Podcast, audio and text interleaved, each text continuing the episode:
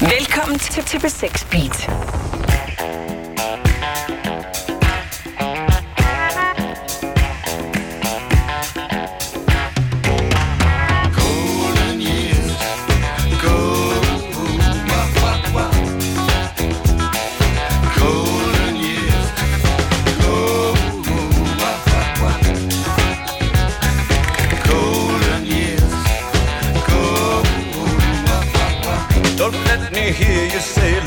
Taking you nowhere.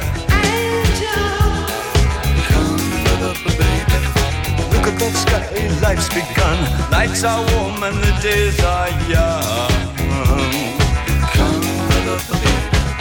There's my fever, lost that's all. Once I'm begging you, save a little soul. Years go, come look up, baby. Last night they loved you, opening doors and pulling some strings. Angel, come love the baby. Then walk luck and you looked in time. Never look back, walk tall, act fine. Come love the baby. I'll sleep with you, baby, for a thousand years. I'll be school and touch you in these golden years. Go.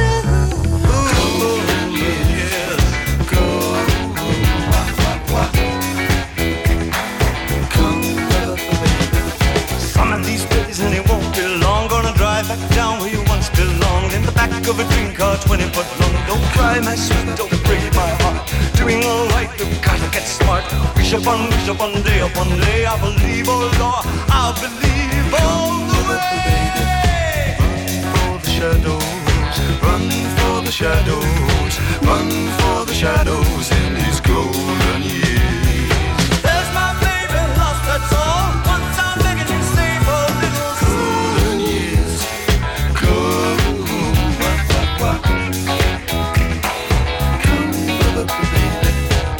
Don't let me hear you say life's taking you nowhere.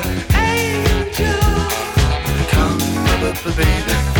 Run for the shadows, run for the shadows, run for the shadows in these golden years. I'll stick with you, baby, for a thousand years. Nothing's gonna touch you in these golden years.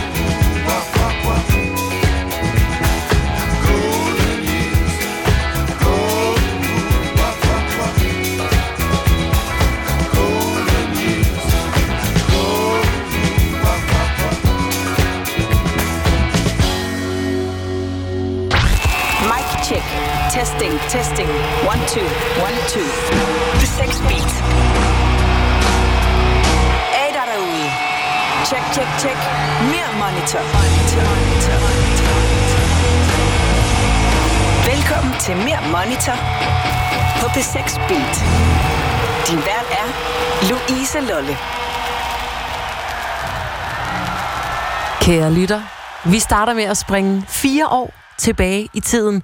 Jeg er på Roskilde Festival og skal se en kunstner, som jeg på det her tidspunkt ikke sådan har dyrket helt vildt meget. Men det skulle ændre sig. Hans borgerlige navn lyder Josh Tillman, men når han går på scenen, er han Father John Misty. Og hvilken en mægtig figur at opleve live. Det var den slags koncert, hvor jeg fuldstændig glemte tid og sted. Med sig i bagagen havde han det geniale album I Love You Honeybear med uforståeligt mange gode numre. Noget af det, der især var vildt ved den her koncert, var, hvordan Father John Misty fra det sekund, han trådte på scenen i Avalon-teltet, var så fucking på, så jeg sjældent har oplevet noget lignende. Han var nede på knæ og krænge sine ord ud, op at stå på stortrummen og danse, og havde bare en krop, der i den grad ville ud over scenekanten. Og det kom både Father John Mistys krop og også hans musik. Og så var live-versionerne af numrene utroligt smukke. Der var lidt mere rock i dem, men øh, de levede stadig fuldt op, og måske endda mere til, til albumversionernes helt særlige, fine og inderlige univers. Da han slutter sættet af med sangen The Ideal Husband, er hele Avalon med ham, og vil ham og kan ikke få nok af ham. Der var en seriøst vild energi. De næste par timer, kære lytter, skal vi have flere skønne koncertminder. Vi skal svælge i alt det, der vedrører live musik, som vi elsker her i Mer' Monitor. Og selvfølgelig har jeg fundet helt særlige live-versioner frem, som du også kan glæde dig til at høre. Om lidt, der kommer P seks Beat-lytteren Mikkel Toft Madsen i studiet og fortæller om et par koncerter, der har indprintet sig godt hos ham. Først så skal vi have nummeret, som Father John Misty sluttede af med på Avalon tilbage i to tusind og femten på Roskilde. Her får du ham med The Ideal Husband, og hermed hjertelig velkommen indenfor til Mer' Monitor.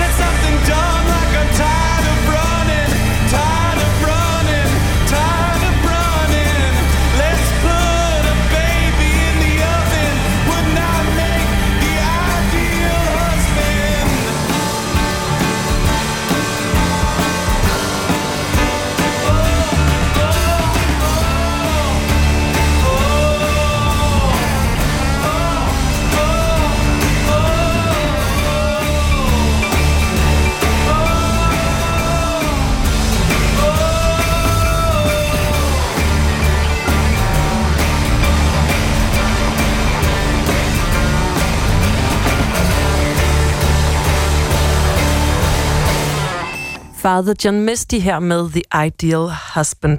Her i Mer' Monitor-studiet har jeg nu fået besøg, hedder det, af P seks speedlytter og koncertgænger Mikkel Toft Madsen. Velkommen til, Mikkel. Tak for det. Mikkel, for lige at få lidt fakta på bordet om dig, så er du toogtredive år gammel. Til daglig, der driver du en olivenoliebutik og en café.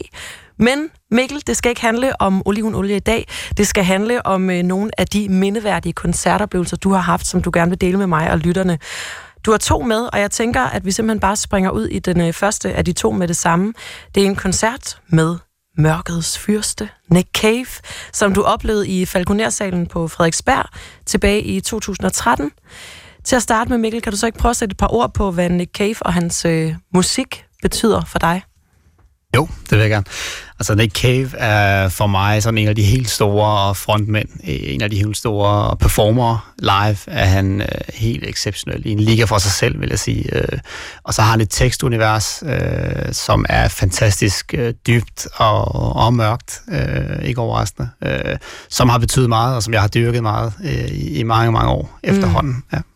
Det her med hans øh, tekstunivers, og at du, du synes, det er, er ret fantastisk. Kan du ikke øh, forklare lidt nærmere, hvad det er ved Nick Caves tekster, der tiltaler dig? Jo, altså jeg vil sige, to ting, der er, der er meget øh, specielle og, og meget fine ved ham, synes jeg. Det, øh, han er jo kendt for at være en, en arbejdsnarkoman, når det kommer til hans tekster. Øh, han har udtalt noget i retningen af inspiration. Det, inspiration, det, det kommer ikke rigtigt til ham. Han er, han er arbejdsnarkoman og tror mm. på sådan en, øh, en otte til fire øh, fuldstændig øh, arbejdsnarkoman, øh, narkomanisk tilgang til, til det at skrive tekster. Mm. Og det synes jeg er ret fedt, øh, at være så åben omkring den, den del af, af håndværket, han ligesom står for.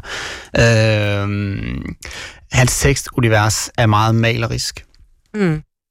I er så så heldige at have billet, billetter til den her koncert, Mikkel, du og din kammerat, tilbage i to tusind og tretten til Nick Cave øh, i Falconersalen. Men I støder på et lille problem, da I tropper op ved øh, Falconersalen. Kan du ikke lige prøve at fortælle lidt om, hvad det er, der er sket? Jo. Altså, vi har, vi har siddet, mig og, og min gode kammerat, som, og vi er begge kæmpe fans af Nick Cave. Vi har siddet varmet op på en meget legendarisk jazzcafé tæt på spillestedet her. Mm-hmm. Øh, og er godt op at køre. Øh, tager den lige til det sidste, i forhold til, hvornår koncerten starter. Øh, og, og kommer så ind i køen, øh, og er klar. Vi har printet vores billetter ud, øh, og står bare klar til at komme ind til koncerten her. Øh, og vi får så at vide af dørmanden, at billetterne, de er falske. Øh, og han bliver ved med at stå og scanne dem, ja, og vi, vi kan ikke forstå det selvfølgelig. Jeg tror, det er en joke. Mm. Øh, får ham til at scanne dem igen og igen, og kan godt mærke, at folk bag os, de begynder at blive sindssygt utålmodige. Ja, klart. Og til sidst bliver vi bedt, han beder os om at, at træde ud til side.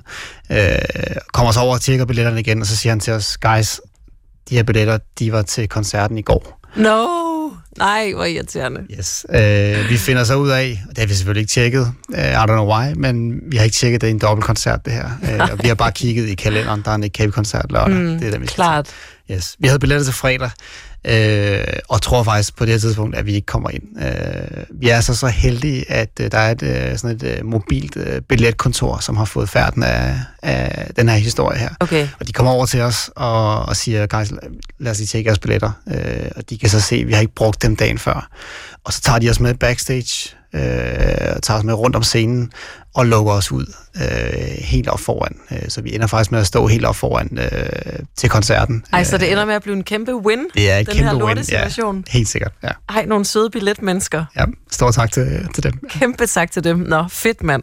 Så I ender med at komme ind i Falconersalen, hvor I så skal se Nick Cave, og øh, vi dykker ned i øh, koncerten lige om lidt. Men først så synes jeg, Mikkel, at vi skal have et stykke musik, selvfølgelig, med Nick Cave. Og vi skal have et af de numre, som jeg ved var et af dine store højdepunkter til koncerten i øh, Falconersalen den aften i to tusind og tretten.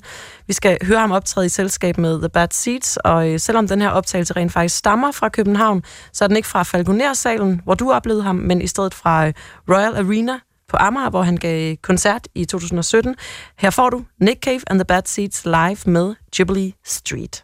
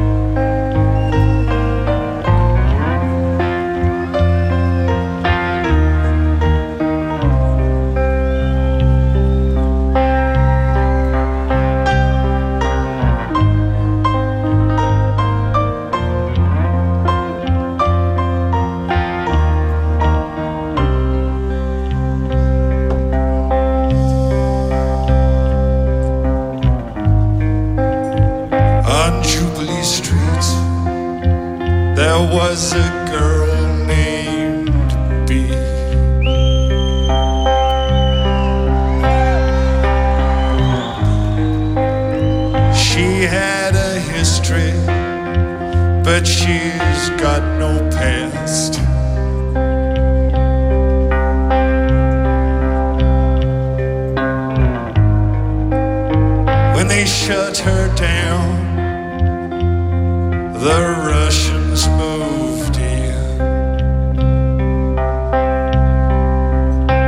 Now I'm too scared, I'm too scared to even walk on past. She used to say all those good people down on Jubilee Street, they ought to practice what they preach on Jubilee Streets. But here I come, I'm pushing my wheel of love. I got love in my tummy and a tiny little pain and a ten-ton catastrophe on a sixty-pound chain. And I'm pushing my wheel of love up Jubilee Street. Well, look at me now, look at me now.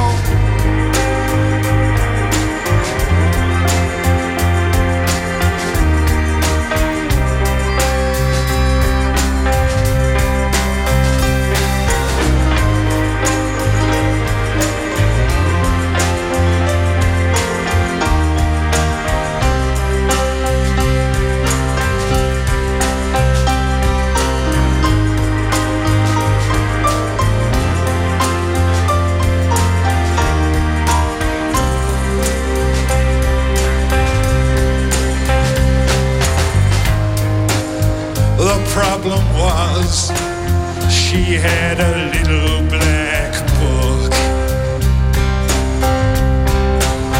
and my name, it was written on every page. Yeah, well, a girl's gotta make ends meet, especially down on Jubilee Street. I was out of space and time. I was out of my fucking mind on Jubilee Street.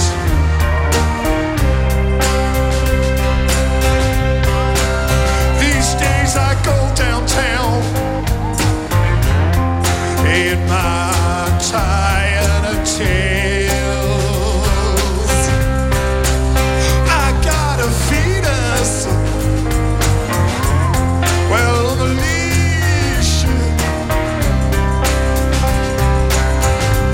I am alone now. I am beyond recriminations. The furniture is gone. The curtains are shut. Well, I'm transforming. Well, I'm vibrating. I am a glowing. I am a flying. Well, I'm transforming. I'm vibrating. Well, look at me now.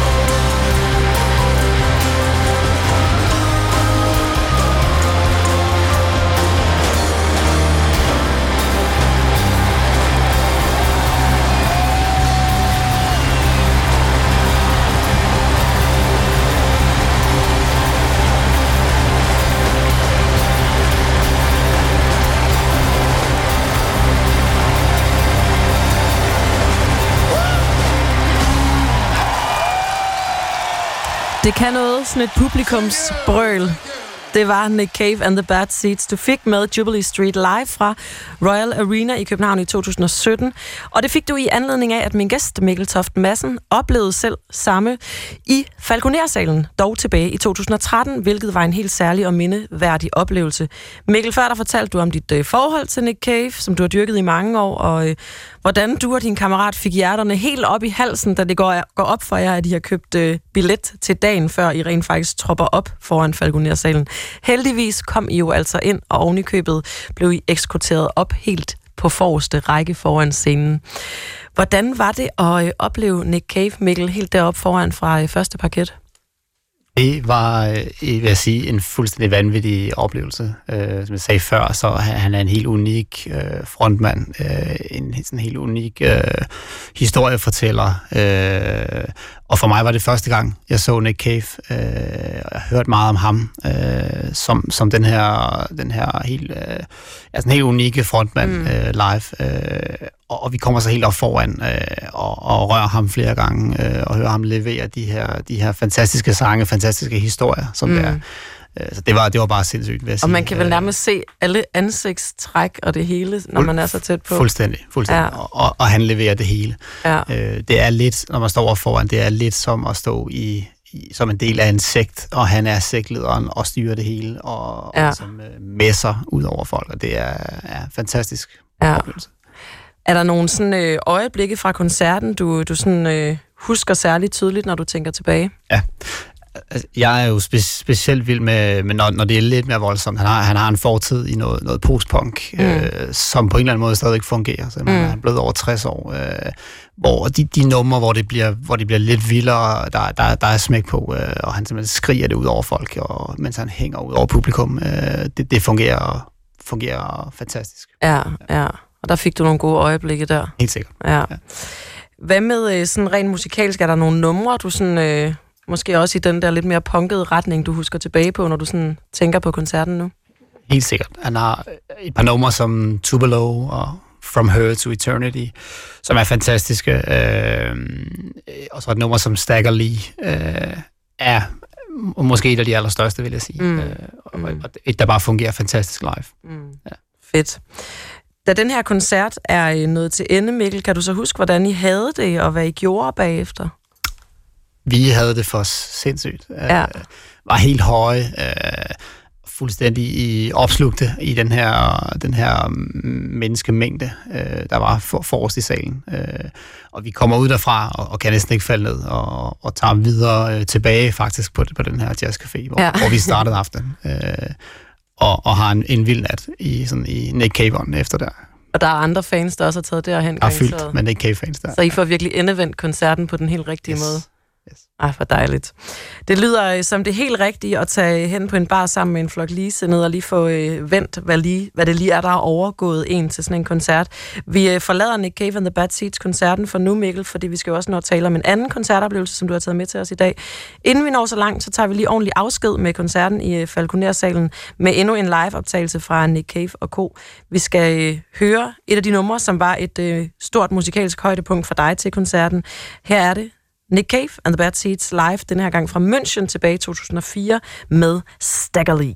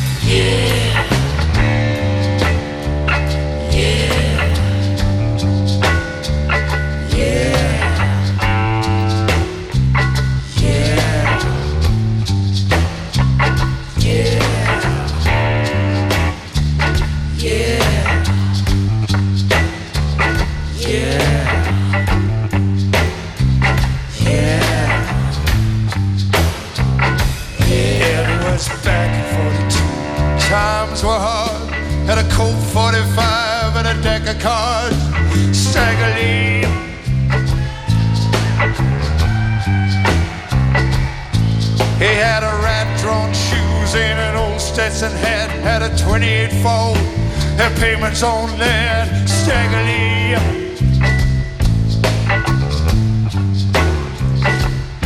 Well, his woman kicked him out in the ice and the snow. She said, don't you ever come back no more to Stagger Lee.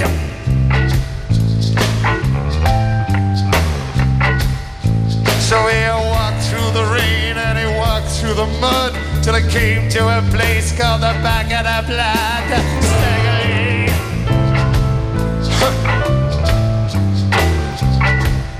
He said, Mister Motherfucker, you know who I am. The barkeeper said, no, and I don't give a good goddamn to Stagger Lee. Well, he said, barkeep, it's plain to see I'm the bad motherfucker called Stagger Lee. I'm Mister Stagger Lee. The barkeep said, Jerry, I heard your name down the way, and I kick motherfucking asses like you every day, Mister Stagger Lee. Well, words that the barkeep said, 'cause Stag put four holes in his motherfucking head. Just then an income abroad called Nellie Brown, known to make more money than any bitch in town.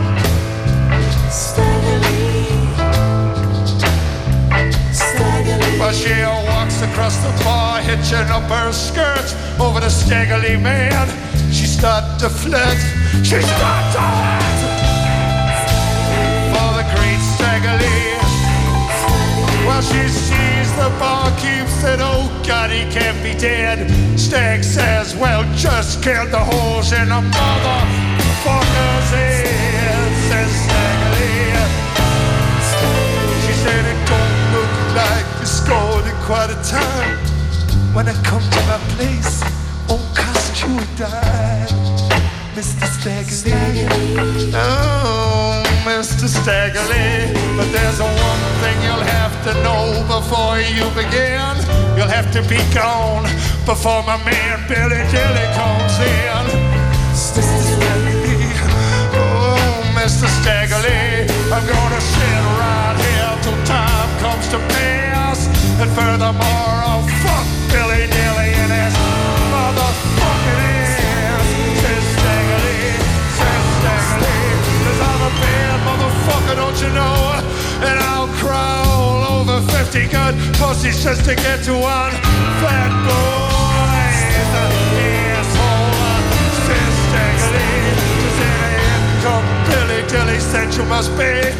The bad motherfucker called Stagger Lee. I'm Mister Stagger Lee.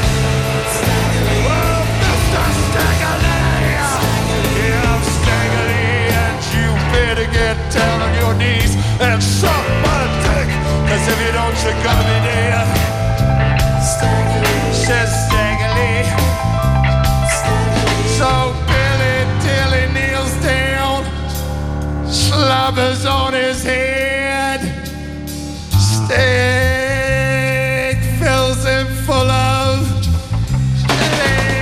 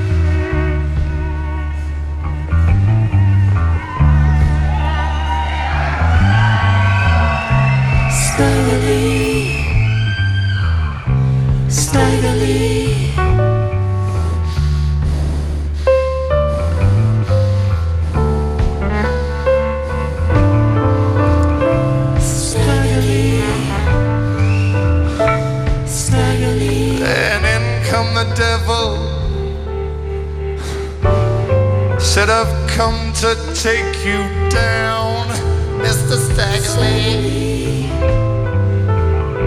Stagger Lee. Well, in come the devil.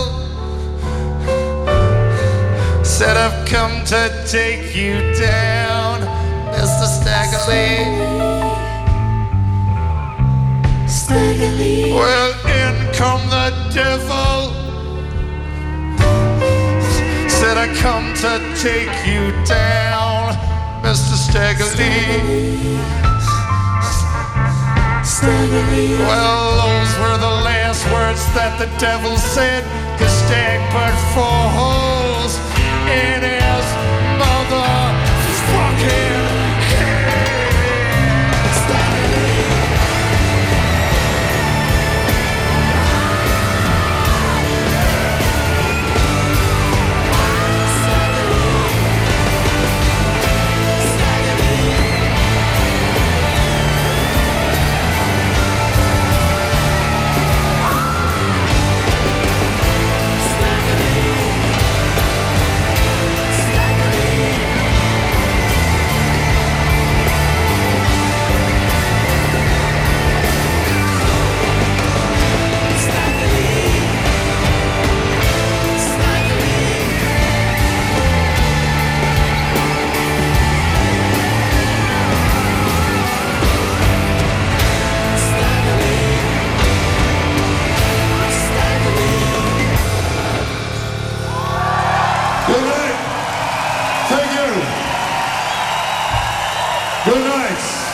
Nick Cave and The Bad Seeds live fra München i to tusind og fire med Stagger Lee fik du her i Mer' Monitor, hvor, Mer' Monitor, hvor jeg stadigvæk har fornøjelsen af at have besøg af koncertgænger og på seks Beat lytter Mikkel Toft Madsen. Mikkel, du har taget endnu en koncertoplevelse med til os, og vi er en lille smule presset på tid, men lad os bare springe direkte ud i det. Det er en noget anderledes artist, kan jeg godt sige. Det er Fever Ray, som du oplevede i Store Vega sidste år. Hvad var det, Mikkel, ved den her koncert, som har gjort det til en så fed oplevelse, synes du? Fever Ray sidste år var, det var en fantastisk koncert, øh, hvor jeg lidt kom ind med sådan en clean shade. Jeg havde ikke lyttet til Fever Ray i en del år. For, for ellers, jeg kom fra at høre The Knife rigtig meget mm. øh, overfor inden. Øh, så jeg havde lidt sådan en clean shade og skulle ind og opleve, hvad det her var. Øh, hun havde lige udgivet sit Plunge-album, mm. øh, som lidt var sådan et comeback, mange havde ventet på, tror jeg. Øh, jeg havde ikke rigtig fået lyttet til det, og stod lige pludselig så på Vega øh, og skulle høre det her. Og blev med det samme fuldstændig reddet med af, okay. af det her helt sindssyge uh, entourage af, af dejlige damer i, uh, i uh, udklædning, uh, der bare lignede noget fra sådan en vild Tim Burton uh, horrorfilm. Uh, ja, det var, det var en fantastisk oplevelse. Uh, ja. En helt specielt og syret univers, man, uh, man træder ind i. Yes. Øhm, hvad var det ved, ved sceneshowet, som, uh, som ud over de her kostymer, som gjorde, at, at det var, uh, var så fedt og, og dragende? Det var fedt at se øh, den måde, hun ligesom havde bygget en koncert op, en elektronisk, elektronisk koncert, som det jo er, meget pulserende, men samtidig med øh, percussion-elementer, øh, med dansere, der var klædt ud, øh, som virkelig var i kontakt med, med publikum, og hun selv er ekstremt dygtig til at være i kontakt med publikum. Mm. Øh, I et ellers meget, øh, skulle man tro, indadvendt univers. Mm. Hvis du skulle rangere denne her koncertoplevelse med, med Fever Ray over de koncerter, du har set, hvor, hvor højt ligger den så? Den ligger meget højt. Det er svært at sige, om den er i top tre eller top fem, mm. eller, men, men det, det, det var en meget speciel oplevelse, fordi det var, det var så skørt et univers, så mm. flabet, og samtidig mega relevant mm. øh, med de budskaber, de kommer med, øh, og, hun, og hun ligesom står for. Mm. Fedt. Mikkel, det har været øh, virkelig dejligt at have dig forbi og fortælle om de her to øh, mindeværdige koncertoplevelser. Og til at spille dig ud med, har jeg fundet en liveoptagelse frem med øh, Fever Ray. Det er fra spillestedet øh, Truxy i England i to tusind og atten. Så her skal vi have Fever Ray med Triangle Walks, og så vil jeg gerne sige tusind tak, Mikkel Toft Madsen, fordi du kiggede forbi her i Mer' Monitor i dag. Selv tak.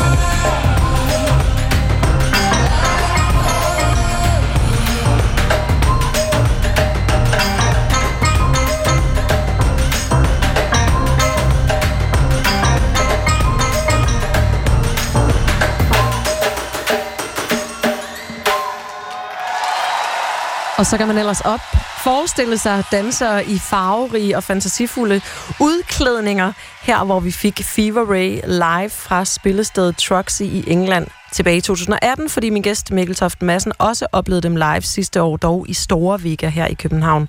Hvis du ligesom Mikkel gerne vil dele nogle af dine bedste koncertminder med mig og lytterne, så kan du altid skrive til mig via mailen p seks beats bindestreg d r punktum d k, eller du kan sende mig en besked inde på p seks beats Facebook-side.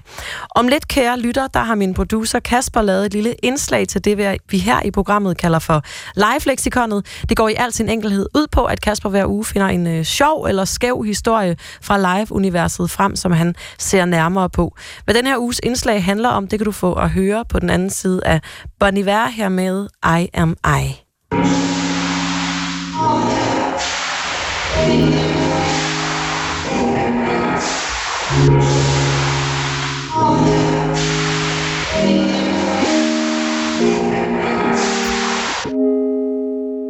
All my life I was who I was wrong. Keep what you tell me, I know why I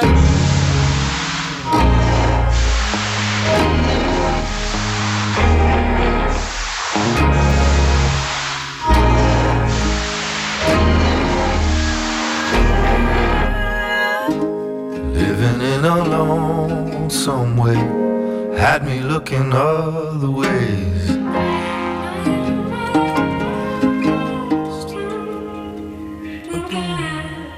On a Bradford morning, I'm with it. I stood a little while with it. Man, you have to know, know the way it goes.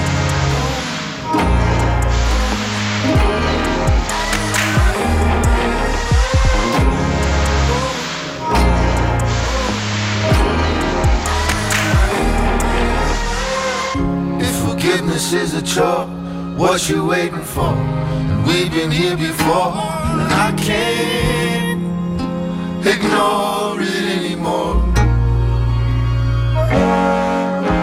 No way it goes. How much longer? Oh, dear.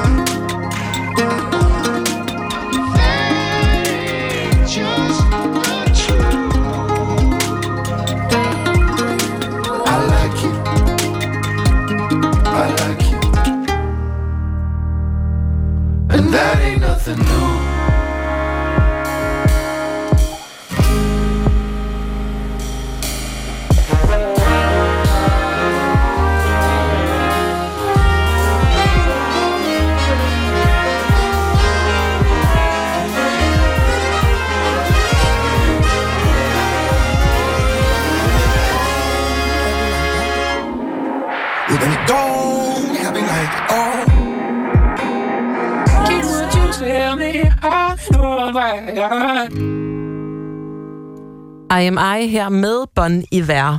Min skønne producer Kasper Christensen dykker uge efter uge ned i en live-anekdote eller et live-fænomen, som han tager under lup og ser nærmere på.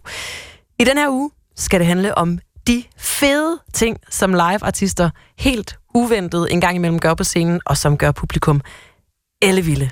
Kære lytter.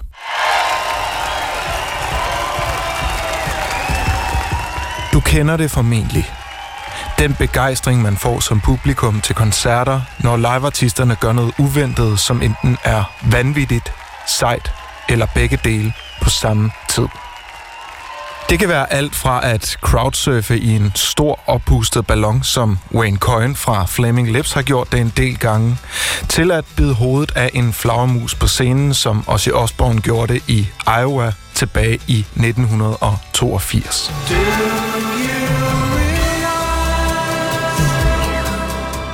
Men hvis vi kigger specifikt på rockkoncerter, så er en af de mest udbredte ting at gøre på scenen at smadre sine instrumenter.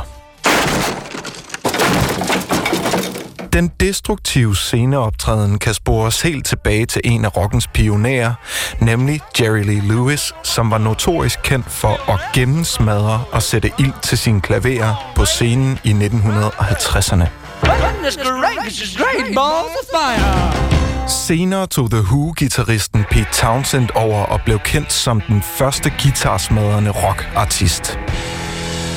Og sidst i tresserne skulle en af verdens største guitarister nogensinde kopiere og kombinere både Jerry Lee Lewis og Pete Townshends smadreteknikker og skabe en helt uventet optræden, som gik ned i koncerthistorien. Manden, jeg taler om, er naturligvis ingen ringere end Jimi Hendrix.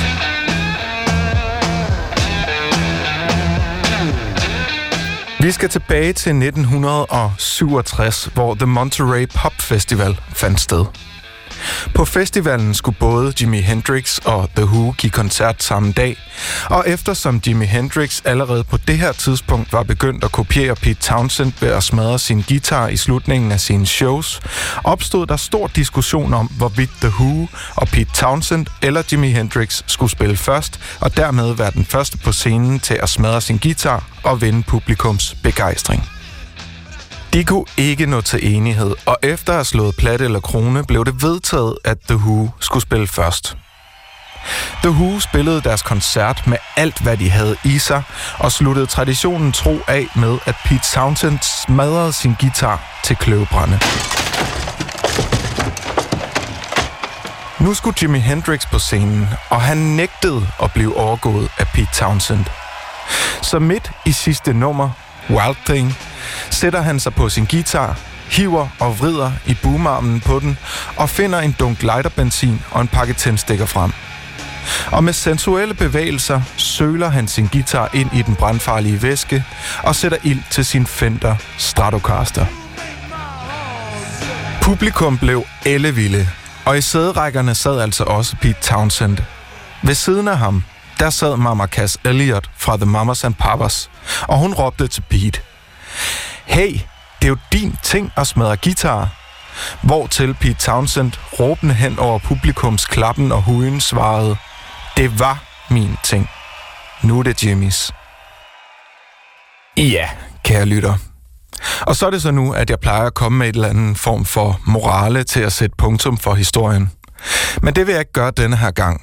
For hold nu kæft, hvor er det fedt, når musikerne på scenen giver den hele armen ved eksempelvis at smadre sine instrumenter. Og hvem ved, hvis det ikke havde været for Jerry Lee Lewis og Pete Townshend, og hvis Jimi Hendrix nu ikke havde taget den skridtet videre, så havde Nirvana måske heller ikke givet den så meget destruktiv gas, som de gjorde i halvfemserne. Men hvem ved? Ja, det kan vi jo spekulere over i evighed. Noget, der til gengæld ikke er grund til at spekulere nærmere over, det er, at der er en radioavis klar til dig lige om lidt, når klokken slår atten nul nul.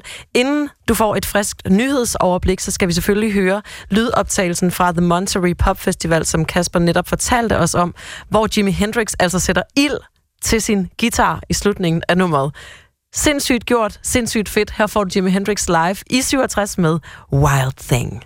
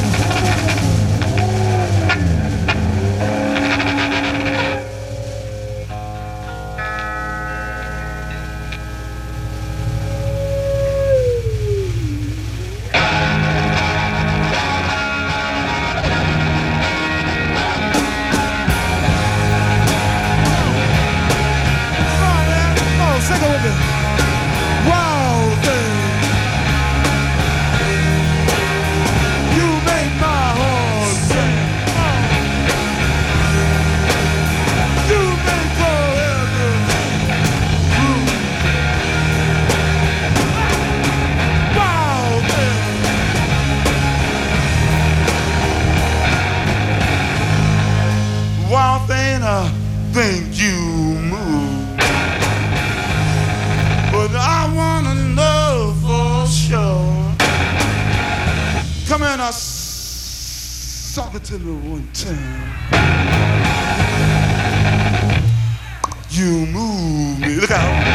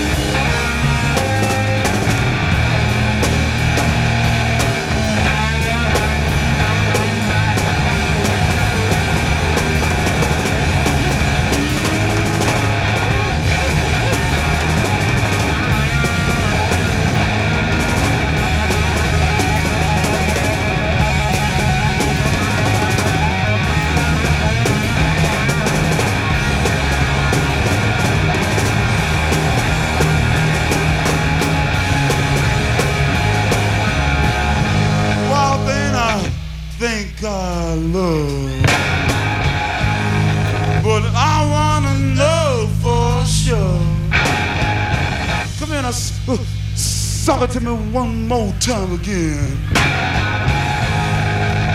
Oh shucks, I love you.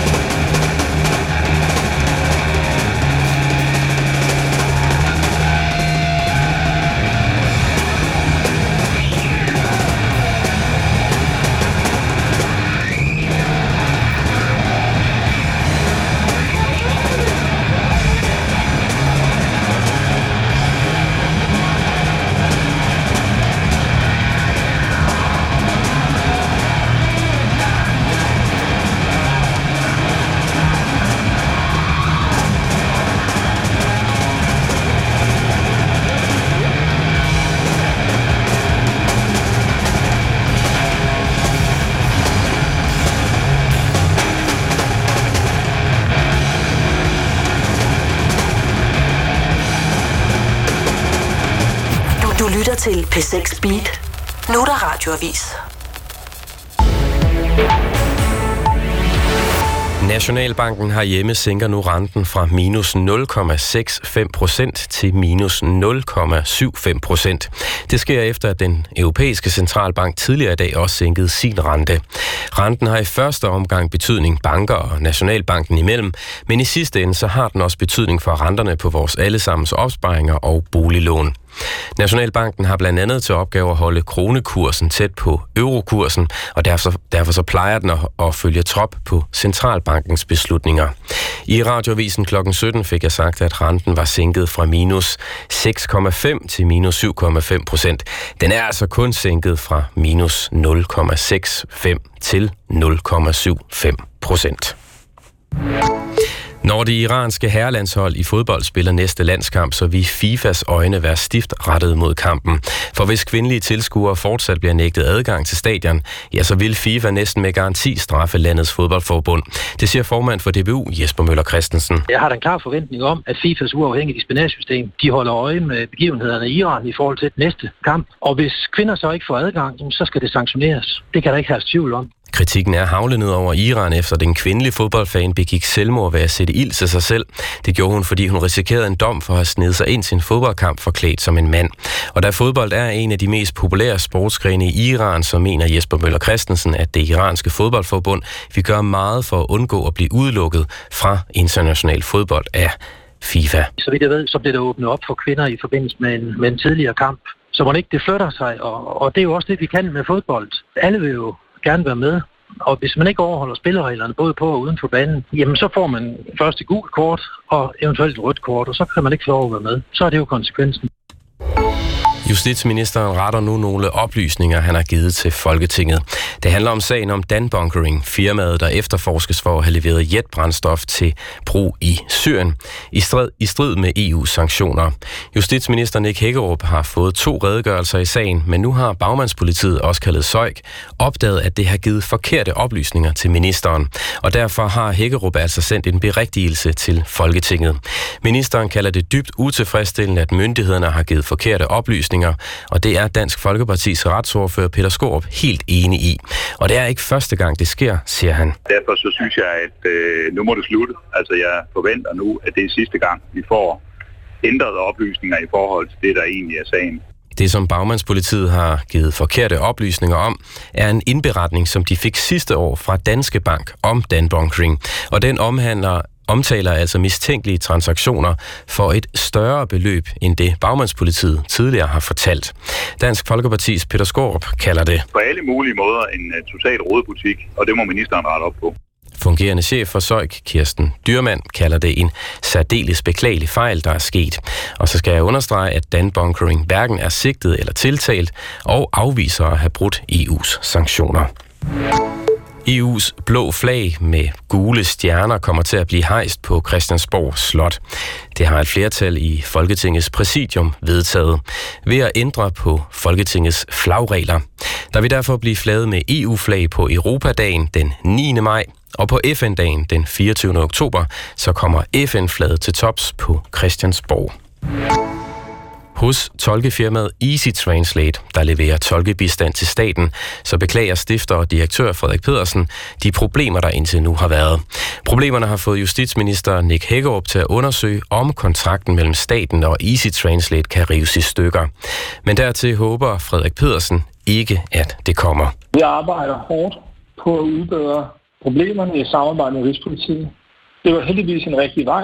Kvaliteten er forbedret. fireoghalvfems procent af brugerne er tilfredse eller meget tilfredse i dag.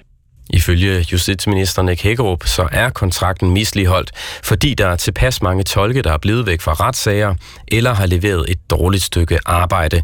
Men først til nytår, så er det ifølge kammeradvokaten muligt at opsige kontrakten, og kun hvis problemerne fortsætter.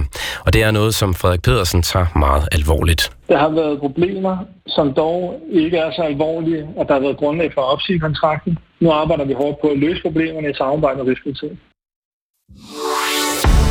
Der kommer klart vejr og enkelte byer til Nordjylland, mens der kommer regn til resten af landet. Ud på natten så klarer det dog op i hele landet, og det kommer fra nordvest. Vi får mellem tolv og seksten grader. Denne her eftermiddags radioviser var sat sammen af Thomas Hovgaard. Jeg hedder Morten Jeppesen. Velkommen til B seks Beat.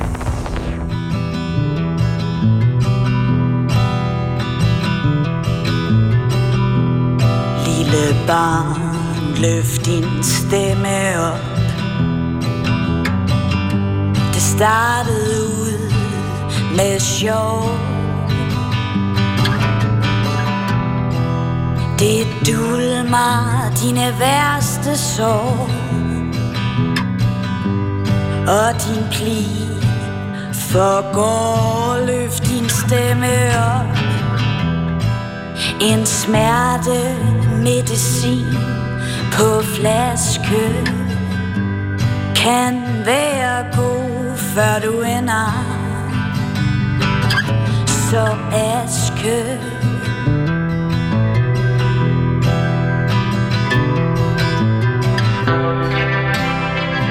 Lille barn, lille barn,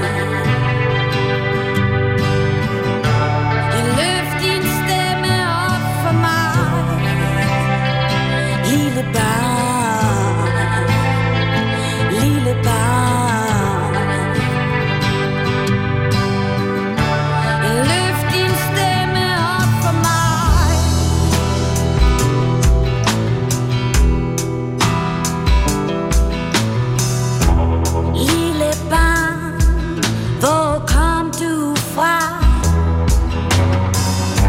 og hvor skal du gå hen? Skammens vej til den frygtfulde leg. Ja, det vil slå dig ihjel. Hvornår er det for meget? Uh, hvornår du ejer.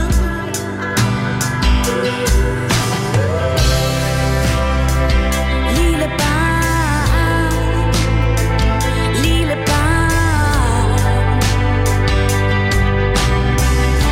jeg løft din stemme op for mig. Lille barn, lille barn,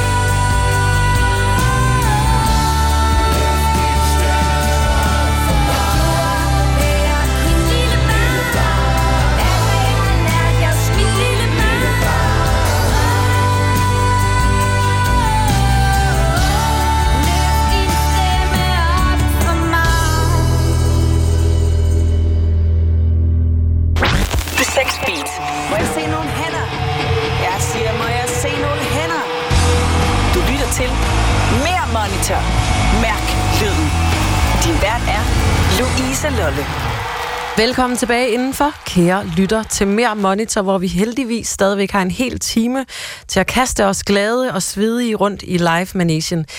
I den her time skal det blandt andet handle om en dansk hyldestkoncert til ære for en af verdens største rockikoner. Vi skal forbi en helt særlig koncert med Tom Waits, og om lidt, der får jeg besøg af min kollega og det levende musik leksikon Niels Fest Pedersen, som vil gøre os alle sammen lidt klogere på livepladen Kick Out The Jams af M C fem, der i år fylder intet mindre end halvtreds år. Alt det og meget mere har jeg klar til dig på den anden side af Danske Undertekst, som kommer her med det stykke musik, der hedder Skal vi tage til månen.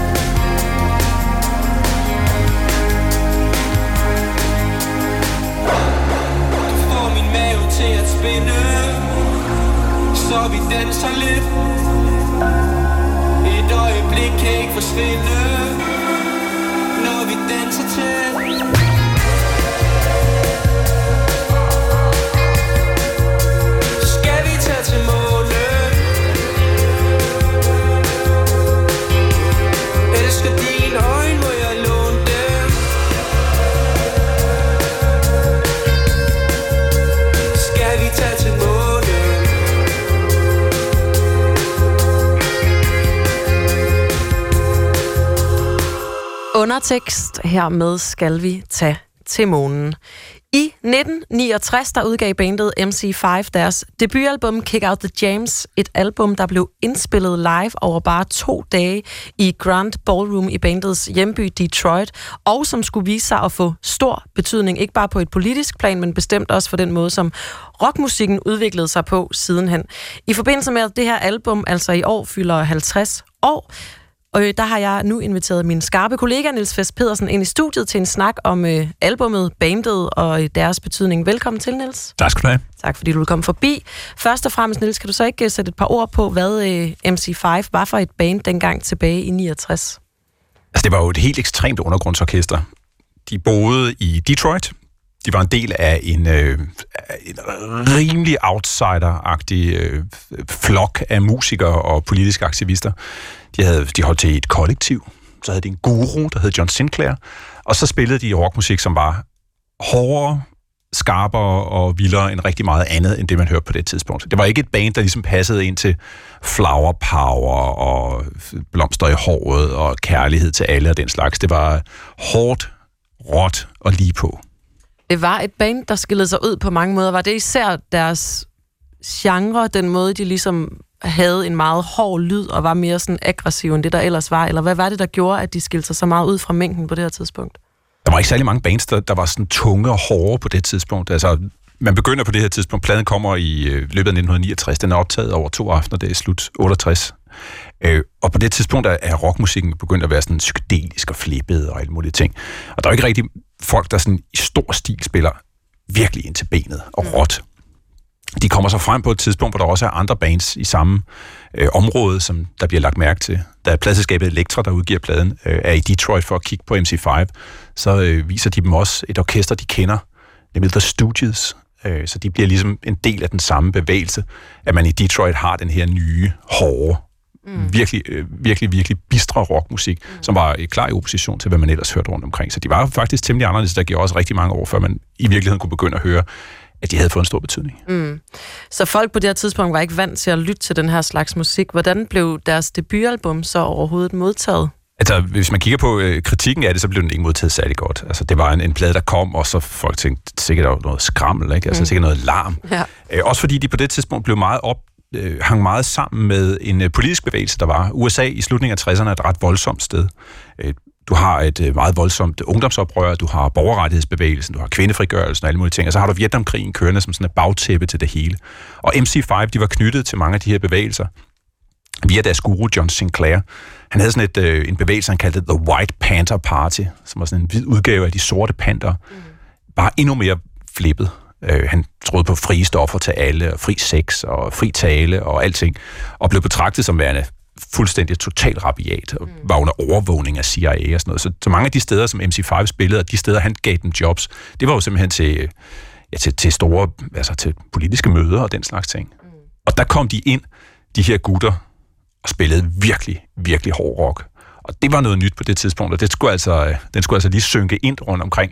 Ikke bare i Detroit, men også ude i verden efterhånden. Og altså gik i virkeligheden nærmest helt frem til punken, før man for alvor kunne høre, altså, hvor vigtig M C fem var. Mm, mm. Og teksterne var vel i virkeligheden også lidt voldsomme sådan for folk at, at fordøje på det tidspunkt? Det var sådan lidt en blanding, kan man sige. Nogle af dem var stærkt politiske, andre var coveret, altså bluesnumre og, og den slags ting. Det er, ikke, det er ikke sådan et entydigt orkester på den måde.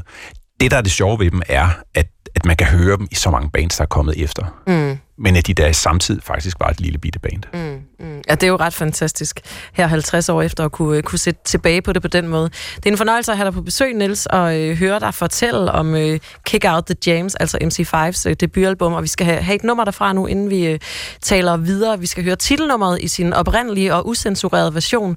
Så taler vi videre om øh, nummeret, bandet og albummet på den øh, anden side. Her er det M C fem med Kick Out The Jam, motherfuckers. And right now, right now, right now, it's time to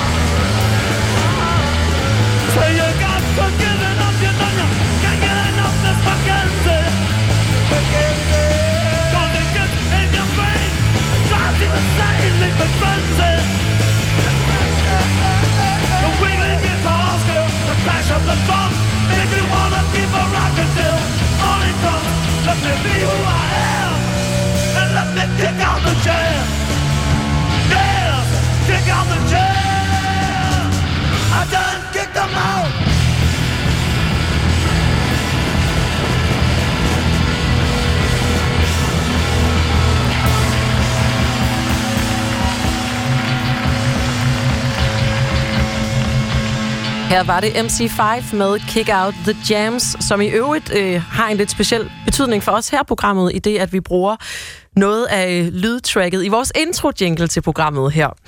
Her i studiet har jeg stadigvæk besøg af min øh, musikvise kollega Niels Vest Pedersen, som er i gang med at gøre os alle sammen en smule klogere på netop M C fem og deres debut- og live-album Kick Out The Jams, i anledning af, at albummet kan fejre halvtreds års jubilæum i år.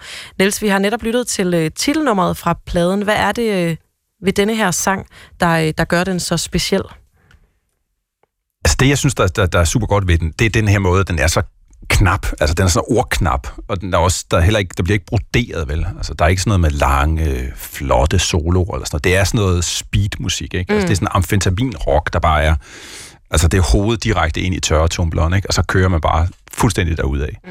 Og så har den den der start, det der med Kick Out The Jams, motherfucker, som så i en censureret udgave bliver til Kick Out The Jams, Brothers and Sisters. Mm. Øh, og, og det er også noget af det, der, der, der går igen igennem hele pladen. Øh, der er også en lang intro, øh, hvor der er guru John Sinclair, han, han holder sådan et rablende øh, politisk oplæg i virkeligheden. Vi befinder os der altså i slutningen af, af otteogtres, så det er sådan et ret øh, ladet tidspunkt.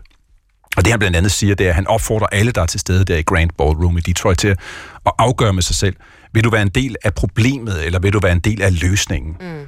Og det kommer også til at stå ligesom som noget af det, som M C fem de kan bringe, ikke? Altså hvis du vælger ligesom at være en del af hele det her, så bliver du en del af løsningen, ikke? Mm. Så, så melder du dig ligesom ud af alle de problemer, der er i verden, og så finder du den sande vej sammen med M C fem.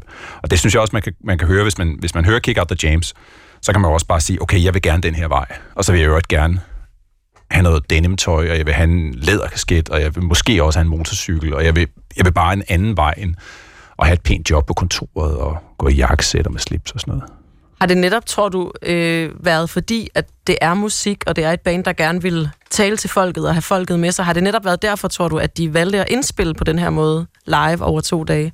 Ja, der, der er to dele i det. Altså, for det første øh, er det billigere. Øhm, mm. det, pladeskaberne brugte ikke, specifikt, ville ikke bruge så mange penge på dem. Det var, de ville godt høre det her, det var, at orkestret skulle leve i en kult. Og samtidig vidste man, at M C fem var et virkelig godt liveband. Mm. De havde øvet sig, de havde spillet virkelig mange koncerter i løbet af syvogtres og otteogtres rundt omkring i Detroit.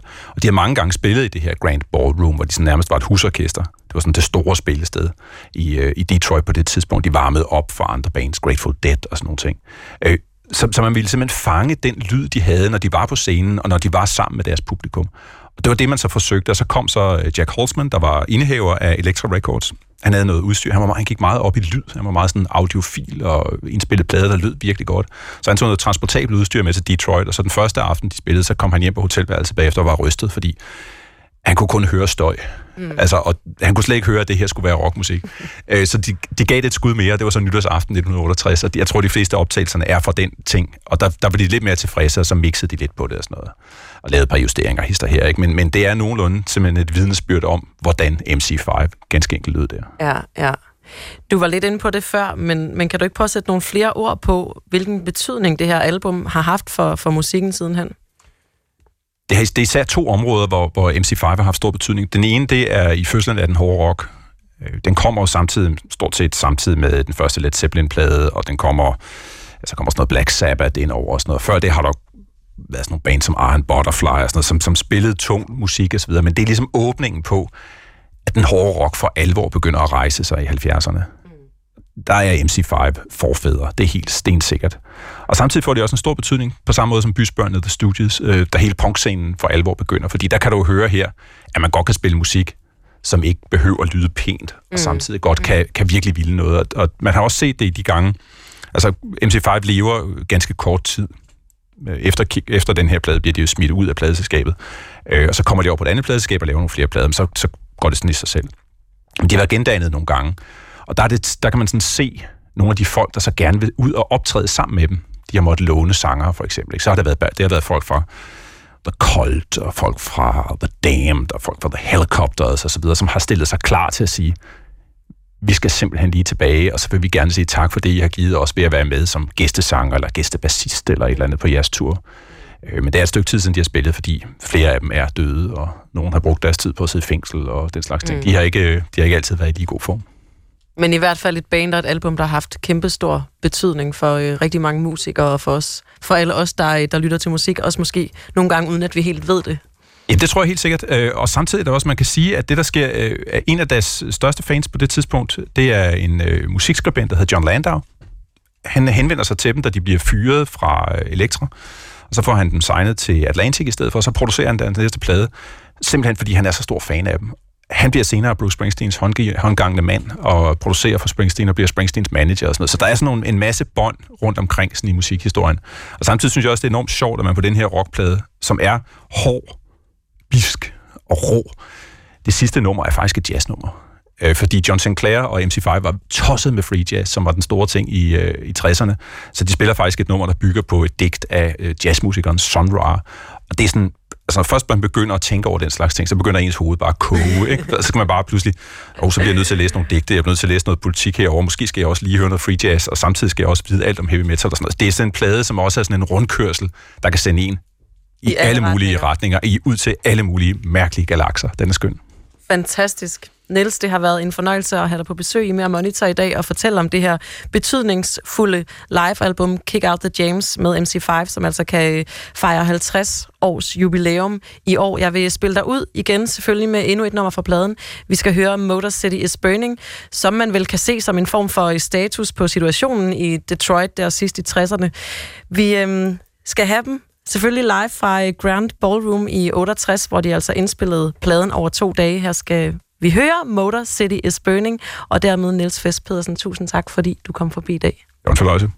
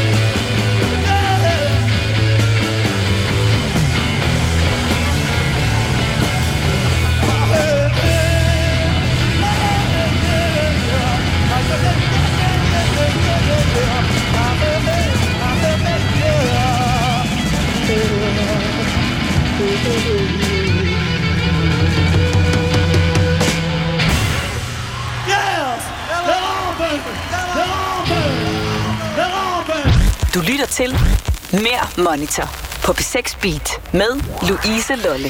I was reading some errands and I got to thinking that I thought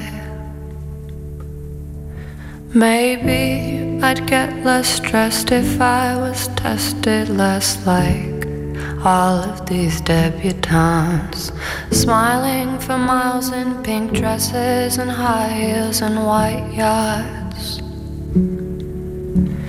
But I'm not, baby, I'm not. No, I'm not. That I'm not.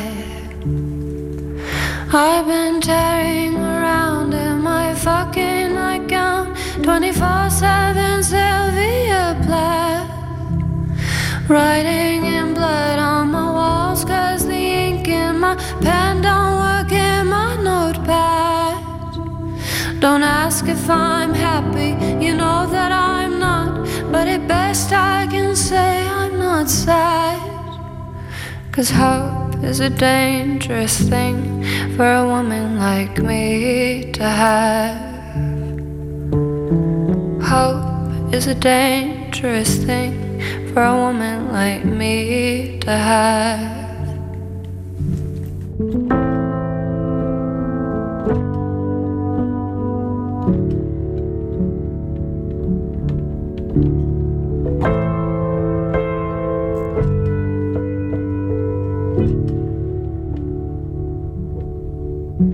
I had fifteen-year dances, church basement romances, yeah, I've got.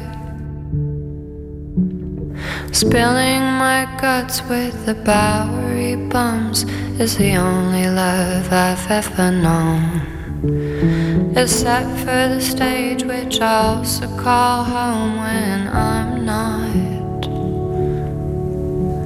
Serving up God in a burnt coffee pot for the triad. Hello, it's the most famous woman you know on the iPad. Calling from beyond the grave, I just wanna say hi, Dad. I've been tearing uptown in my fucking white gown like a goddamn sociopath, shaking my ass is the only thing that's got this black narcissist off my back. She couldn't care less and I never cared more, so there's no more to say about that, except hope is a dangerous thing for a woman like me to have. Hope is a dangerous thing for a woman with my past.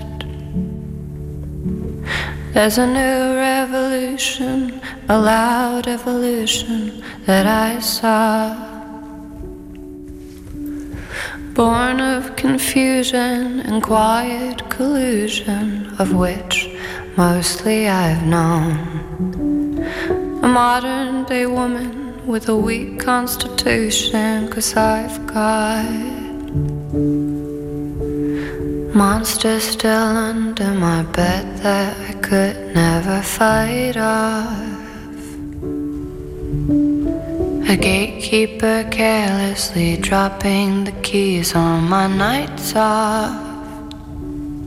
I've been tearing around in my fucking nightgown, twenty-four seven Sylvia Plath, writing in blood on your walls, cause the ink in my pen don't look good in my pad. They write that I'm happy, they know that I'm not, but at best you can see I'm not sad. But hope is a dangerous thing for a woman like me to have. Hope is a dangerous thing for a woman like me to have. Hope is a dangerous thing for a woman like me to have. But I have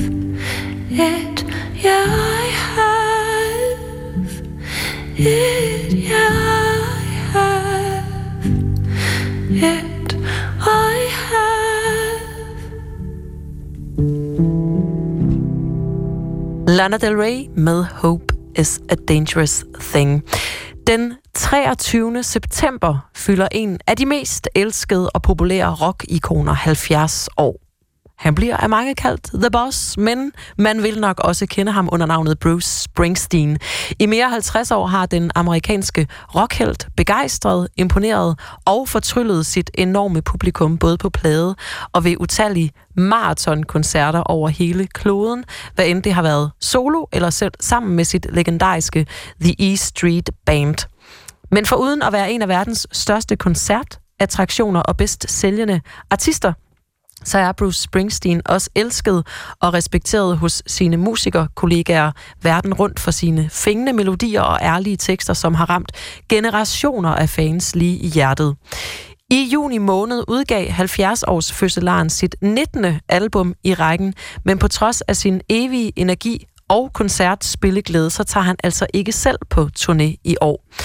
Derfor åbner spillestederne Amager Bio i København og Train i Aarhus dørene op for to hyldestkoncerter for The Boss i dagene op til hans runde dag, henholdsvis den attende og nittende september, altså på onsdag og torsdag i næste uge. Dørene åbner klokken nitten og klokken tyve ved aftenen starter med et kort oplæg om Bruce Springsteen fra aftenens konferencier, og derefter vil selve hyldestshowet så gå i gang, hvor en række af Danmarks bedste sangere og musikere vil fortolke Springsteen på deres helt egen personlige måde. Blandt de optrædende vil man blandt andet kunne opleve skønne artister som Sten Jørgensen fra Sort Sol, Kira Skov og Carl Emil Petersen. Og desuden vil der også være en øh, hemmelig surprise-gæst til koncerten i Amager Bio. Om selve arrangementet skriver arrangørerne: Bruce Springsteen har selv spillet seksten koncerter i Danmark gennem årene, plus en enkelt gang optrådt som gademusikant på Strøget i København i otteogfirs. Men det er første gang, at der bliver afholdt en decideret hyldestkoncert for Springsteen her i Danmark. Vi glæder os til at ønske The Boss et stort tillykke sammen med jer, og håber at se så mange Springsteen-fans, kendere og tilhængere som muligt. Ja, så hvis man er Bruce Springsteen-fan, så kunne det altså godt være, at man skulle tage og trisse forbi enten Amager Bio eller Train Henholds, henholdsvis den attende og nittende september og hylde den efterhånden halvfjerds-årige Boss og hans musik. Til at slå lidt af ventetiden ihjel med har jeg fundet en skøn live-optagelse med ham, det hele handler om. Her får du Bruce Springsteen live fra Madison Square Garden i New York. Vi skal tilbage til år to tusind og have den udødelige klassiker Born to Run. One,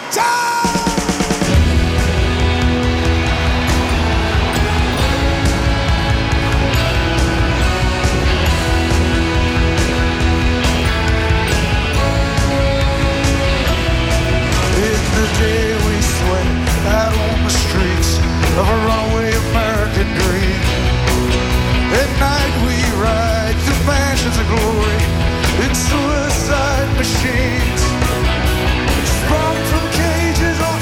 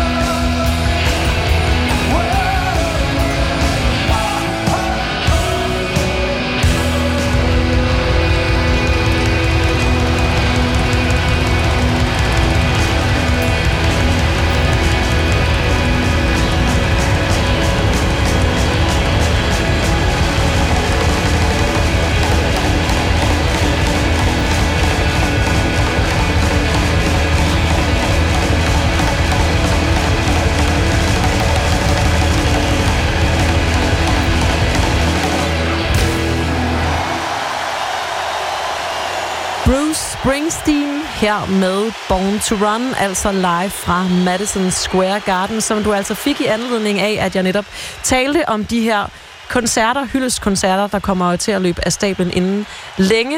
attende og nittende september i henholdsvis Amager Bio i København og Train i Aarhus, hvor man altså kan opleve forskellige musikere hylde og tolke på Bruce Springsteens mange, mange store hits. Om lidt, kære lytter, så vil jeg spille den øh, sidste live-optagelse, jeg har til dig i dag, men øh, først så tager vi et øh, skønt nummer med Depeche Mode. Du får dem her på It's No Good.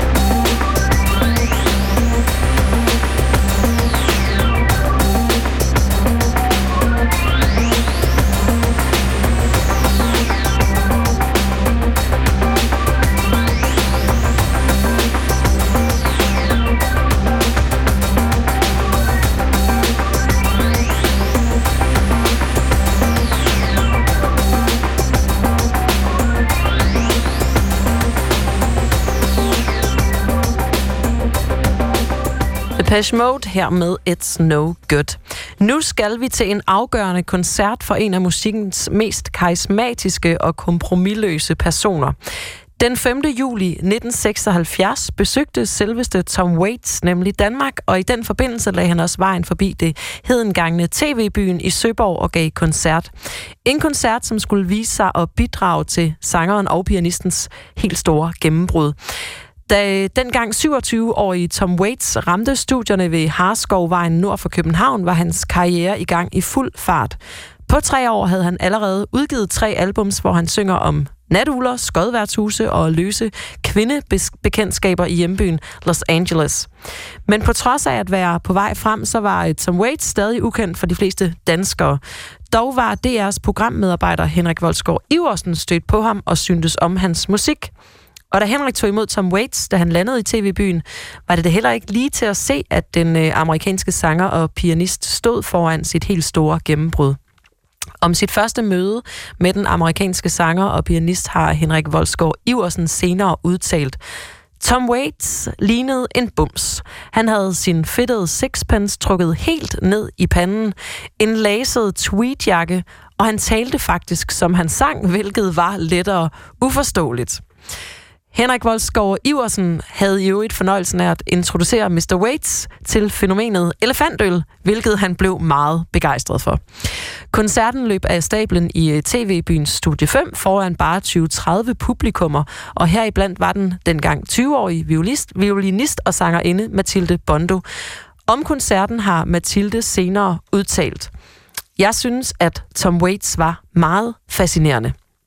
Jeg tænkte, sikke en spradebasse ham der. Han er spændende.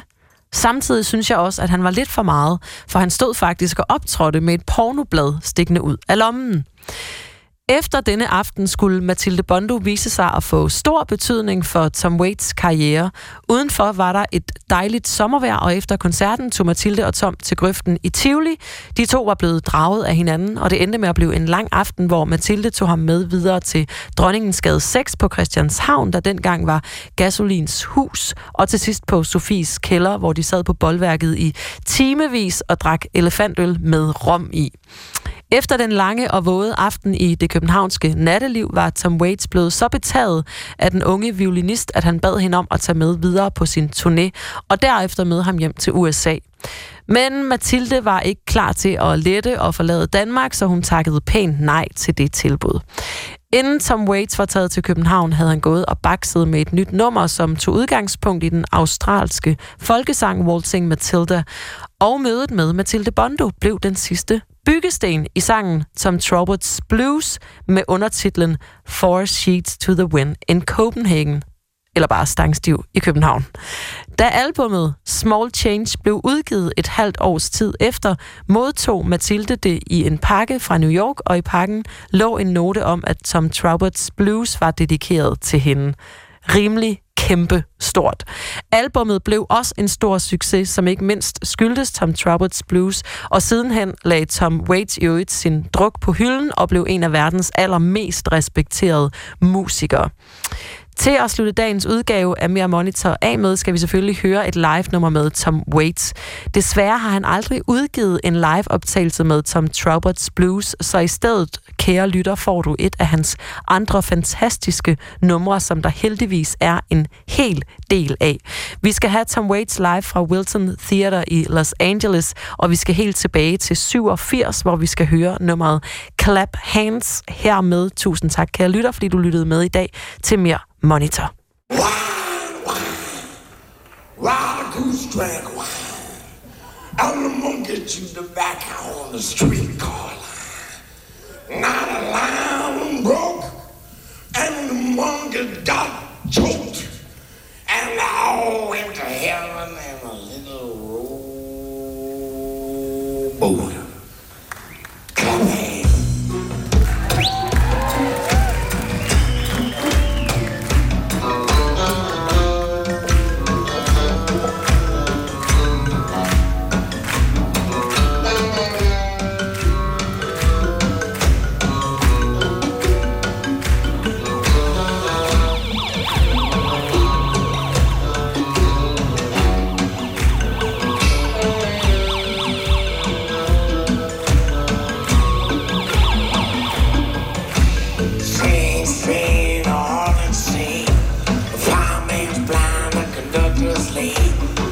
says a dollar jack, and then I said, look me.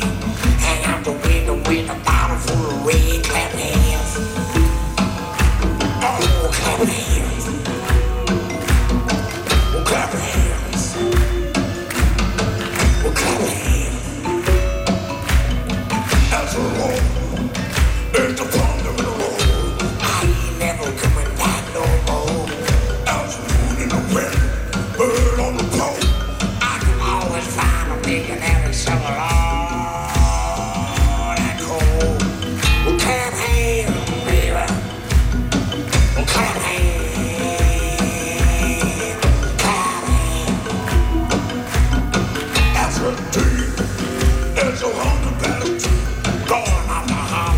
Pistol in my jeans, Cincinnati jacket, and I said, look me, hanging out the middle with the bottom full of rain. Now the murder road, it's a thunder in the road. I ain't coming back no more. I got a moon in the window, bird on the pole. I can always find a big and a shovel all that cold. Clap hands.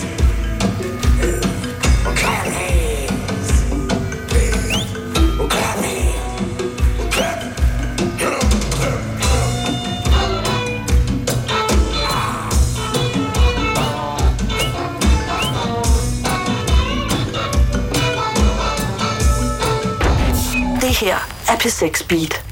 Her er radioavisen.